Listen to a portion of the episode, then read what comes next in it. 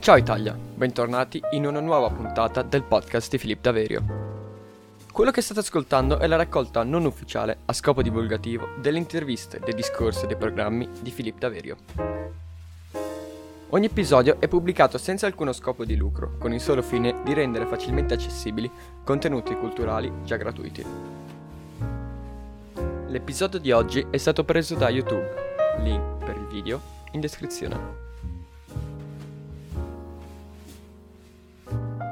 Sarà un viaggio incredibile. Partendo da un castello situato al confine tra Francia e Germania, andremo poi in Israele, al castello degli ospitalieri di San Giovanni d'Acri.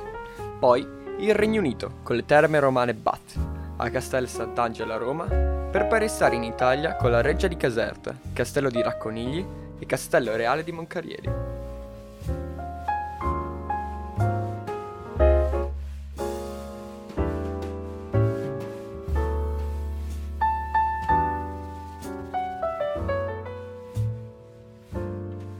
Lo riconoscete tutti.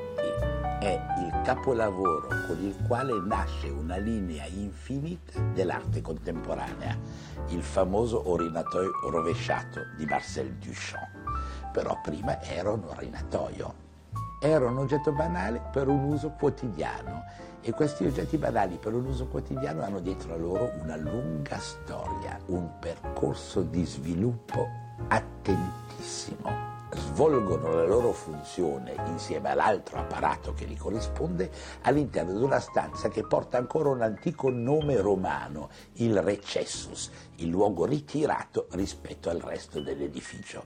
La parola recessus ha generato nell'italiano moderno un termine, cesso, che molti considerano volgare e che invece è etimologicamente perfetto.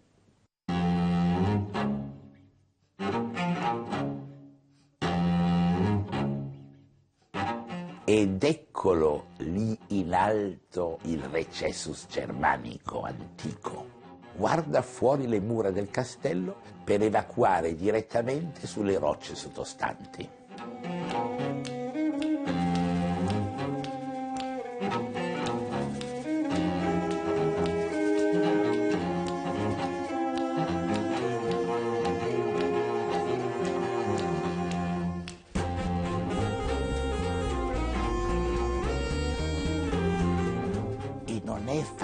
Da trovare in questo castello, in mezzo alle vecchie sale, alle armature.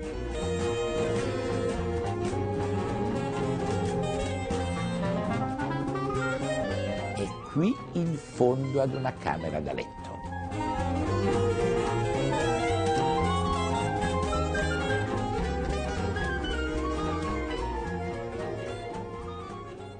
luogo non unico in quel medioevo lontano, ve ne sono altri altrettanto curiosi, molto più lontani ancora.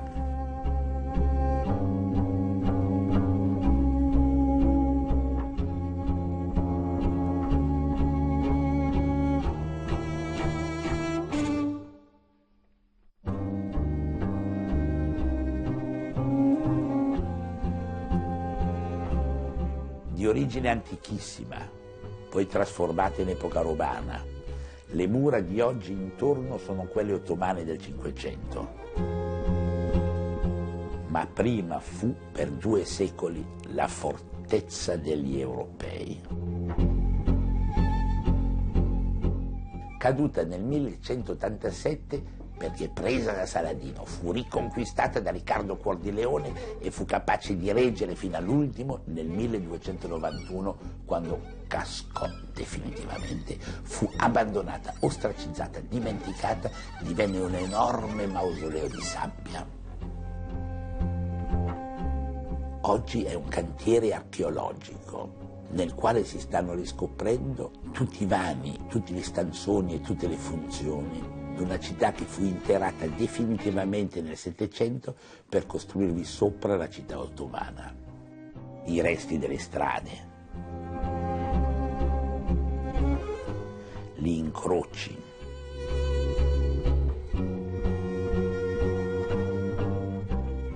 alcuni edifici che hanno imparato la loro architettura dalla abilità araba.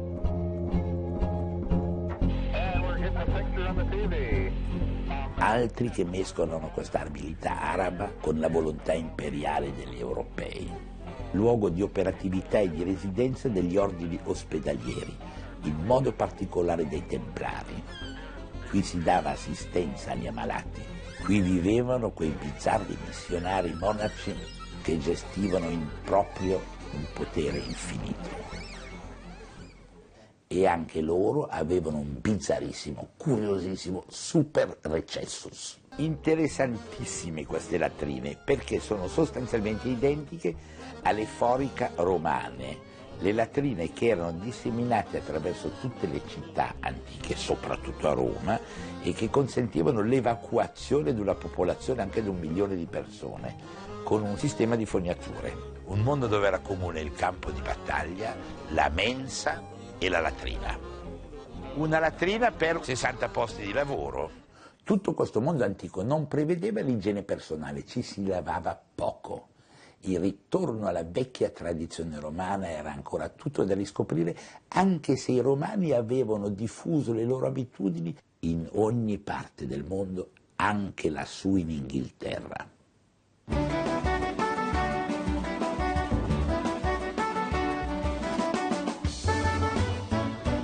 Prestigiosa trasformazione neoclassica di un edificio invece classico, perché qui i vecchi romani venivano a fare i bagni duemila anni fa. Le acque sulfuree da qua escono e vanno a cadere nel fiume Avon da allora, dove c'è Stratford-on-Avon. Curiosamente si passa dall'antichità romana al luogo di nascita di Shakespeare. Ogni giorno da questa fonte sacra escono un milione cento e passa litri d'acqua a 46 gradi.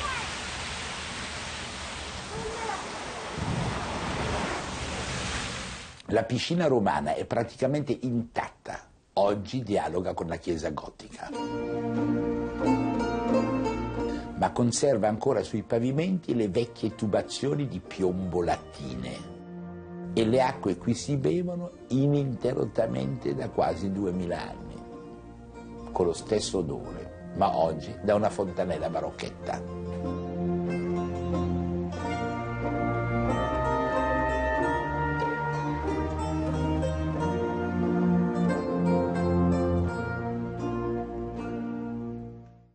L'incrocio delle due abitudini, quella evacuatoria e quella sanitaria, non è affatto un incrocio naturale, perché per lungo tempo le due funzioni rimasero separate e ancora oggi in Inghilterra lo sono.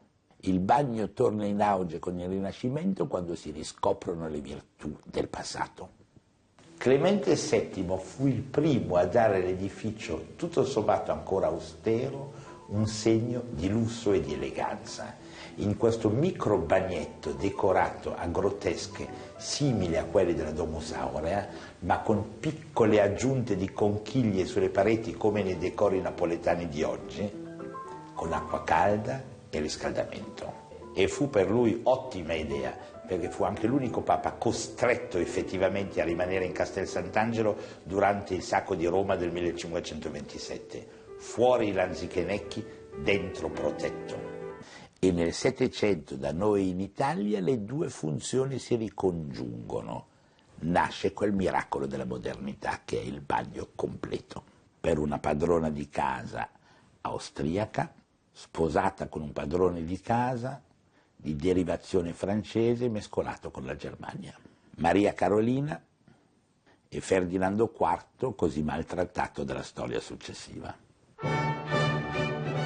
Reggia di Caserta.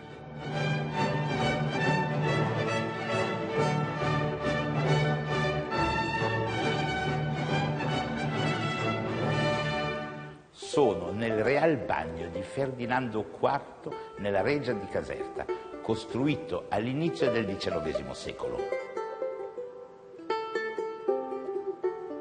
Lo fece costruire con acqua calda e acqua fredda in perfetto stile neoclassico dopo aver tagliato un po' di teste di rivoluzionari a Napoli.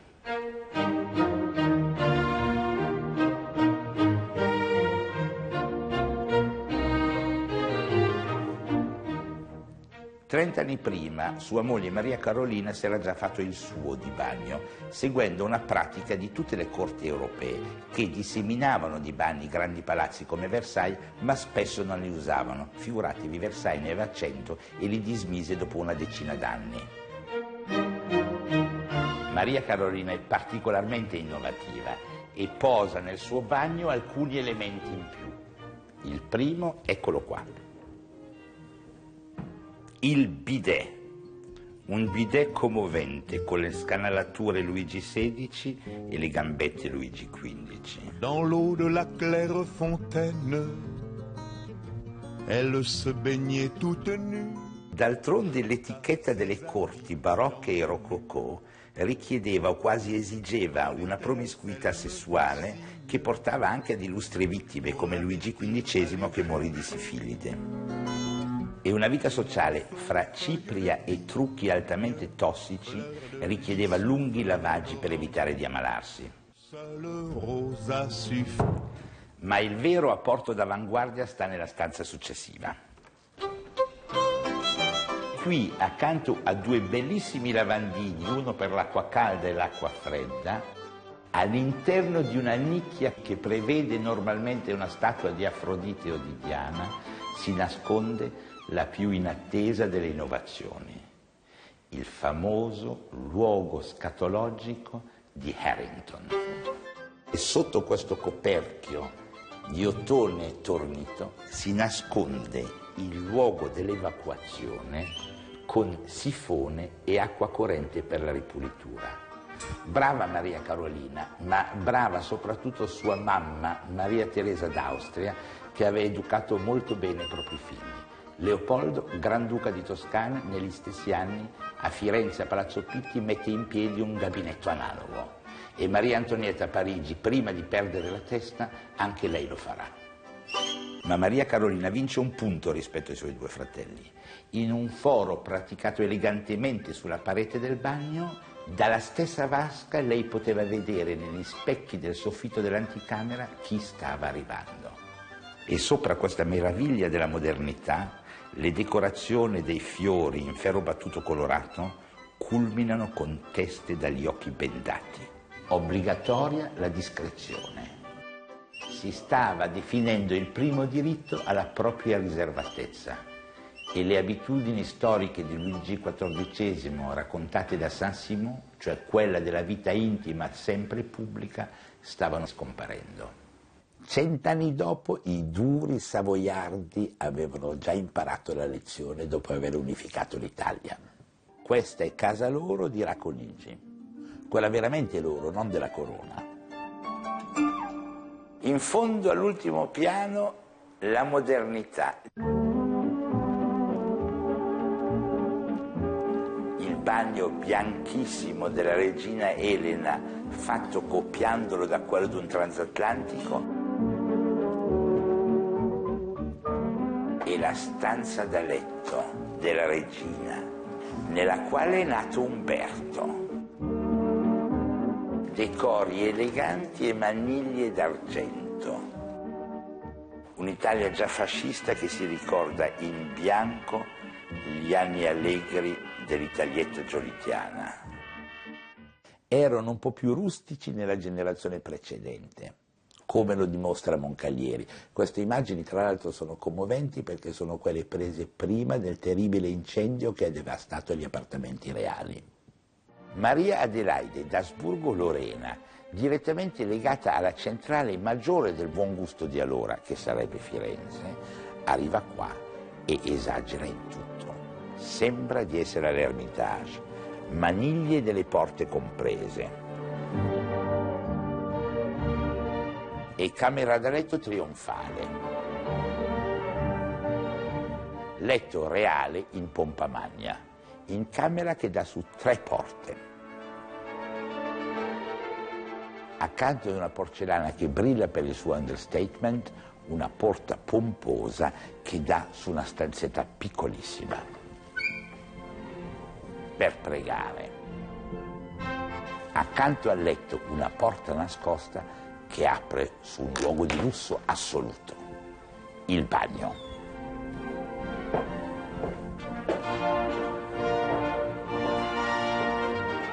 Tutto specchi, di cui l'ultimo specchio dà sui luoghi più reconditi del bagno. Elegantissimo il tutto, manca solo la vasca da bagno e il lavandino. E se mi trovate così diverso da oggi è che purtroppo dieci anni sono passati anche per me, non solo per Passepartout.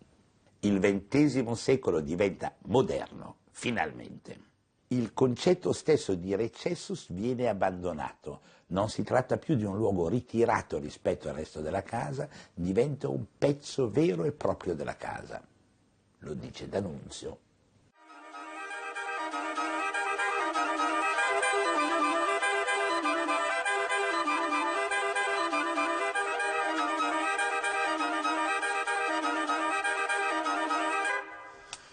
Curiosamente metafisico quest'esterno, così diverso dall'interno.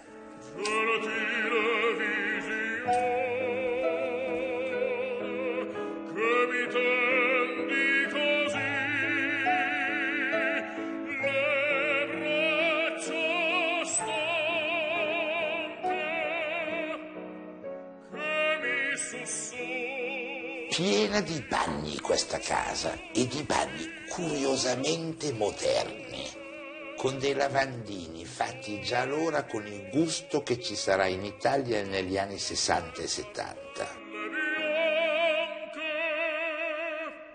Straordinario anche il design modernissimo dei sanitari in questa piccola stanzetta azzurra, bibliotecula stercoraria una bellissima edizione di quegli anni di librini piccolissimi editi dall'Istituto Editoriale Italiano di Milano, Paolo Buzzi, il poema di Garibaldi.